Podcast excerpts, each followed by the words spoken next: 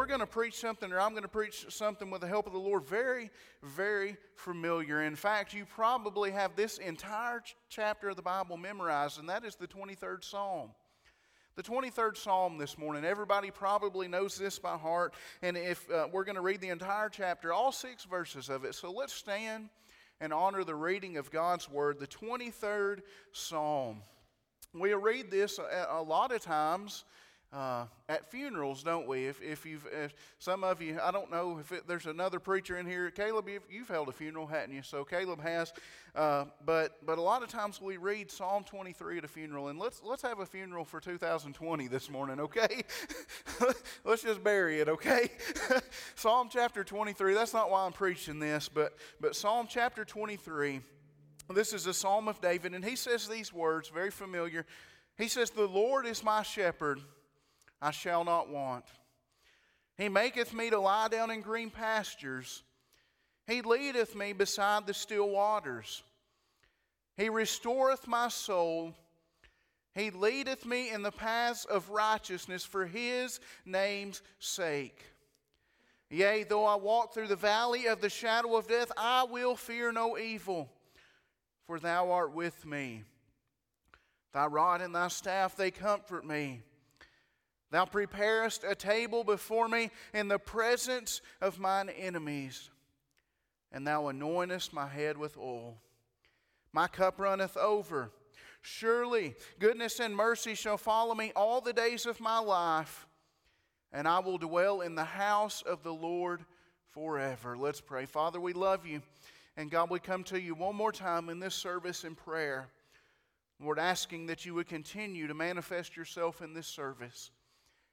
And God, I just pray that we would glorify you this morning through the preached word. And God, I just pray that people would open their hearts to receive that word. And God, open their ears and, and, and Lord, not just, just to hear the word, but Lord, that they would actually listen to it and hear what you have to say. And God, I just pray that you would, uh, Lord, speak into lives. Lord, speak to the church. And God, speak to the lost this morning. Give me clarity of mind and clarity of speech as I stand this morning. And God, thank you for giving us another year to serve you. God, thank you for giving us another opportunity to be here this morning. Lord, I praise you for that. God, I thank you that I can be at church this morning. In Jesus' name, amen. You may be seated. Most of you know this psalm, don't you? Has anybody in here have it memorized completely. I mean, you can recite it, right? Most people can. Uh, and, when when I was just little, we would learn this psalm, and and but when I was little, I just I just memorized it, and it was just sort of a scripture that everybody knows, right? And as I, I, I, grew older, and, and some of you say, well, you haven't grown old yet. Praise the Lord for that. I'm not that old, but, but as I began to, to read this and study it out, when David wrote this, he, he was in the Spirit of the Lord, obviously. That God had touched him. And, and we don't know, we, we do know in Psalm 23 it says that it is, a, it is a psalm of David. And if there's anybody that could write about the Lord being the shepherd, it would be David because we know, we know that his occupation was that he was a shepherd. Now, David did not choose the occupation of a shepherd. Do you know how young Jewish boys came to be shepherds? Because they were the youngest. See, what would happen is, is back in, in this, this time in, in Israel, a man would start having sons, and, and he would have several sons. And we know that, that David's father, Jesse, had, had something like seven or eight sons. And so when he had his first son, he would send him out to the field to watch the sheep. And then the second son came along, and he would go watch the sheep. And finally, the, the cards finally fell to David, and there were no more sons after David. So David would have to sit out there, and he would have to watch these sheep.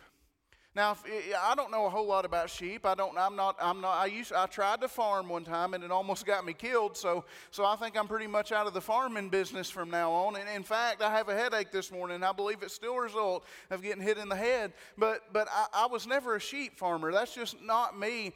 But I do know, and, and what I've read, that, that actually watching sheep is is you just sit there a lot of times See, the sheep, they have to have just a few things. They have to have a little bit of shelter, they have to have some grass, and they have to have some water. But the rest of the time, if you're not moving the sheep and you're not doing these other things, you're just sitting there staring at them. What kind of, wouldn't that be kind of boring? Couldn't you imagine? Would it, would it not be boring just sitting on the side of a hill watching sheep eat grass? And then you, you're just sitting there watching them.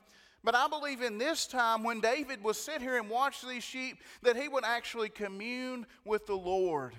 See, David did not just take this mundane task of watching sheep and waste it. He didn't just, he didn't just throw it to the side and say, well, that's time lost. He says, you know what? I'm going to concentrate upon what God has done. I'm going to concentrate on who God is. And so one day, David gives us an actual illustration he looks over at those sheep and, and he, he starts to ponder. And I believe that the Holy Spirit may have spoken to him and said, David, you know what? Just as you're the shepherd of these sheep, I, God, am your shepherd. And so David pens these words down and he says this He says, The Lord is my shepherd. David did not say that the Lord, uh, pay attention to this, how it's worded. I believe this is very important. He did not say that the Lord is a shepherd because that would indicate that there were other shepherds besides the Lord. He doesn't even say that the Lord is the shepherd.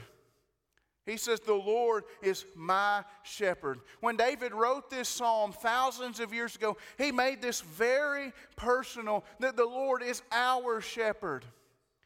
That, he, that he's, actually, he's actually over us and he actually owns us. Well, that was a whistle, wasn't it? Did y'all hear that? My goodness. I'm, i guess I'm whistling for the sheep. I don't know. But as David wrote this down, and, and as I began to think about this and pray about it, that, that God really spoke to me about something is, is you think about the sheep, and we automatically just think about a shepherd and a sheep, but have you ever really thought about how those sheep get there? Why, why do the sheep belong to the shepherd? Have you ever asked yourself that, Tanner? No, with a look on your face, I didn't think you had.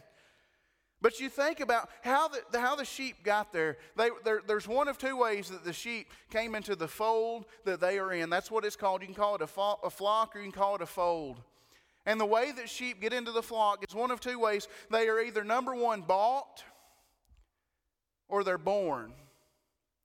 Now think about that. Two words that we associate with what? Salvation, right? That, that, that, he said, The Lord is my shepherd. That means that David says that, that he has a relationship with that shepherd, and that shows this that, that he was bought or he was born. Now, as a Christian, we are in the flock of God. I, I used to have a friend, I actually, actually, I still have this friend, and, and he, he called himself an agnostic. Everybody knows what an agnostic is, right? A, an atheist denies that there, there is a God and says, you know, there's, there's, there's no God. And an agnostic, they're somewhere in the middle. They, they, just, they just don't necessarily deny God, but they just, they, said, they say, I'm unaffiliated.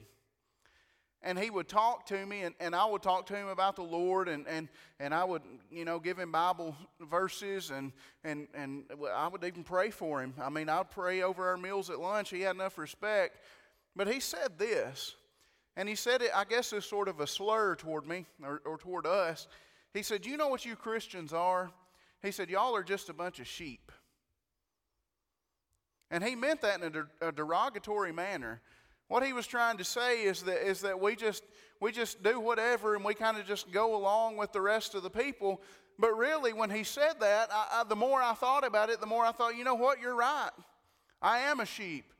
Because David said, The Lord is my shepherd. And see, the thing about the shepherd is, is not only when, when, when he buys those sheep or when those sheep are born into the flock, they mean something to him. See, Jesse, he was, he was a sheep farmer. He could have had David's father, he could have had crops or whatever, but those sheep were valuable to him. They were a means by which that he made his living. And I'll tell you this morning that God looks at you and he sees value in you. Did you know that? You, I, I, wouldn't have you uh, raise your hand on this, but if, if I were to ask you, how many of you think that you're valuable in the family of God? Some people would probably think to themselves, I'm not very valuable. There's not a lot I can do. But you know what? If you're bought into the flock, or if you're born into the flock, which you are both, if you're a Christian, you are very valuable to God. God sees value in you. I've heard people say this that, that I can't do much for God, that, that I'm old and, and or, or I'm not talented, or I'm not this, or I'm not that. God didn't ask you to be all those great things, He just asked you to be one of His. And the Bible says in 1 Corinthians chapter 6, verse number 20, he said that ye are bought with a price. And that price was this. The ultimate price, obviously, is that Jesus died on Calvary so that we could be part of the flock of God. And so that when, when he paid that price, that we could actually be born again. That's a phrase we don't say a lot in church these days. Anybody know what being born again means? That we are born again, that, that actually we believe that when you accept Jesus as your Savior, that you are born as a newborn babe in Christ, and that you are born into the family of God. And the wonderful thing about it is, is that when the, when the sheep are born and the baby sheep are born, the shepherd actually pays special attention to those sheep because they're new, because they're young, and, and most of the time they're weak. And so not only do we see the purchase of the shepherd, but we read on into the to the text and he says, "The Lord is my shepherd, I shall not want. He maketh me to lie down in green pastures. He leadeth me beside the still waters." We see that not only does the shepherd purchase the sheep, but he also provides for the sheep. You know, a shepherd wouldn't be much of a shepherd if he just drug his sheep out somewhere and left them and said, All right, you're on your own. You know, back in back in the 1800s, when uh, when some of y'all were little kids, you know, uh, out west they had the free range. Some of you, anybody ever been to the free range? They still have very few of it. But what people would do is they would go out and they would take their cows and they would put a brand on them, right? And then they would just turn them loose. And a cow is smart enough that when you turn it loose, it goes hunting for food. It starts looking for something to eat and it'll go and it'll find its own pasture and it'll go and it'll find water. And those cows, they're, they're fairly hardy animals and they'll survive. But sheep are just the opposite of that. You can turn a cow loose and it'll survive and it'll be okay, and you can go out in a year or two and you can have a roundup, and, and hey, it just grew itself up. But a sheep is totally opposite. A sheep will get itself into trouble, and a sheep will, will not be able to find anything to eat. You can take a sheep and turn it loose, and you know what? If you come back in a few weeks, it's probably going to die. You're going to find sheep dead bodies. right, Tanner? You're laughing. But there's a point to that that God provides for us. Because if we're left to ourselves, we're not going to be able to make it. Amen? See, when that shepherd has those little sheep, just as we have young Christians, if, if we're just left to ourselves, we're just going to turn our back on God. We're not going to be able to feed ourselves. We're not going to be able to provide that spiritual nourishment. But yet, God, the shepherd, provides those things for us. He makes it available. All we have to do is follow Him. See, God has given us everything that we need. Did you know that? God has given us the Word of God. The, the, the, Bible says this that, that this, is, this is your bread, this is your living water. This is everything. As a Christian, you have to have this. This is your nourishment. This is God speaking to you. Amen? But yet, as sheep, sometimes God gives us this provision. God provides these wonderful things and these wonderful resources for us. And yet, sometimes God will lead us right to them and we won't do anything. We'll just sit there We'll just reject what God has offered us. Could you imagine being a shepherd and taking your sheep to a wonderful green pasture? He says that the Lord, He says, He maketh me to lie down in green pastures, and He leadeth me beside the still waters. Something I didn't know that I found out this week is actually sheep will not drink from moving water. That, they, that the water has to be perfectly still because they're, they're scared of everything.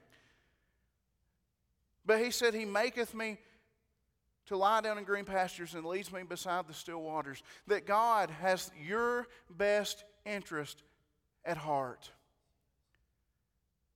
See, the world, I want to say this that the world is, is ready to just use you and throw you to the side. Did you know that?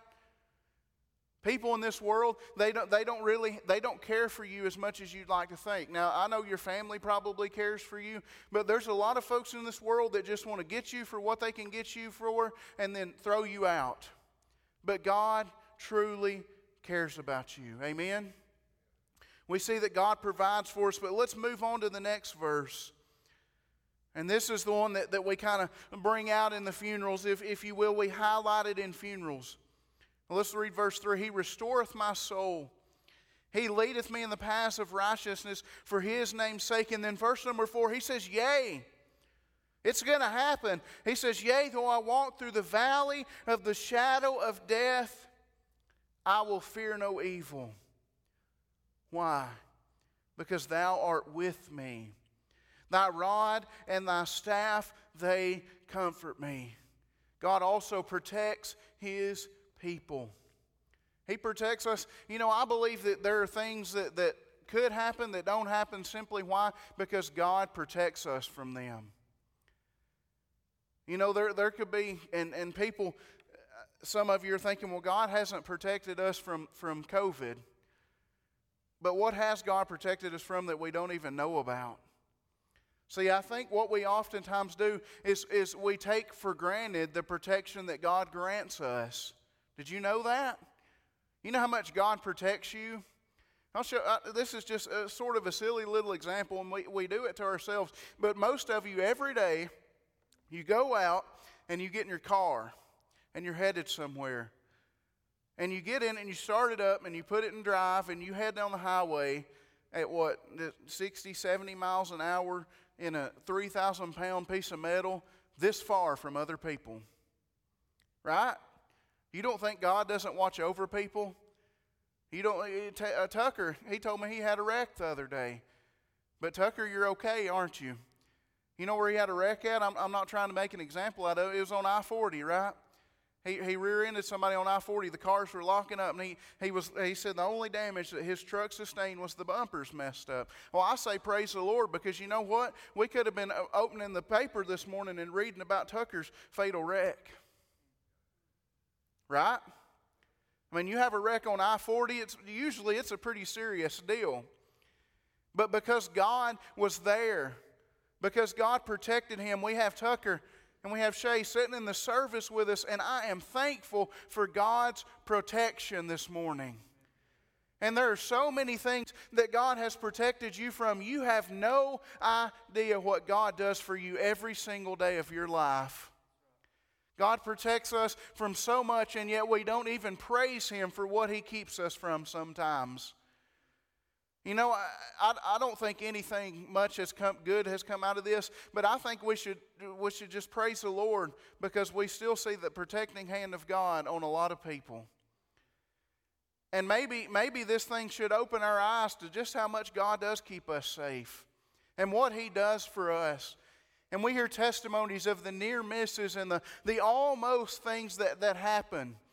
I mean, just things that, that could have been catastrophic in our lives, but they didn't happen. Why? Because God was there protecting you. He says, Yea, though I walk through the valley of the shadow of death.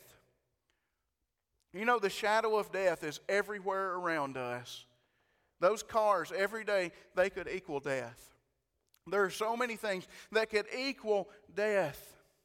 But you know what I found out over the years? You've heard the old, the old adage that the person is scared of their own shadow. Some of you have heard that, right?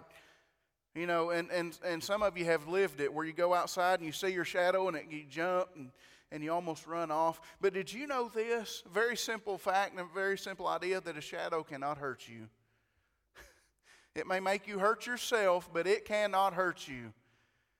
And that's what David said. He doesn't say that, that yea, though I walk through death.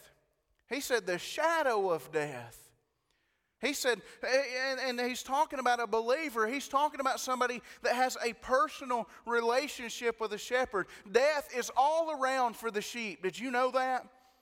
In the Judean hills where David is leading his sheep, in the summer they would take him up to the mountains where the weather was cooler, and that's where the green grass would be, would be at the top of the mountains. And they would have to take him up the side of a mountain, and, and you would see these valleys going up the side of a mountain. And I believe that that's what David was imagining, that, that when he would go through those crevices and through those rocks, that that was a dangerous place to take the sheep.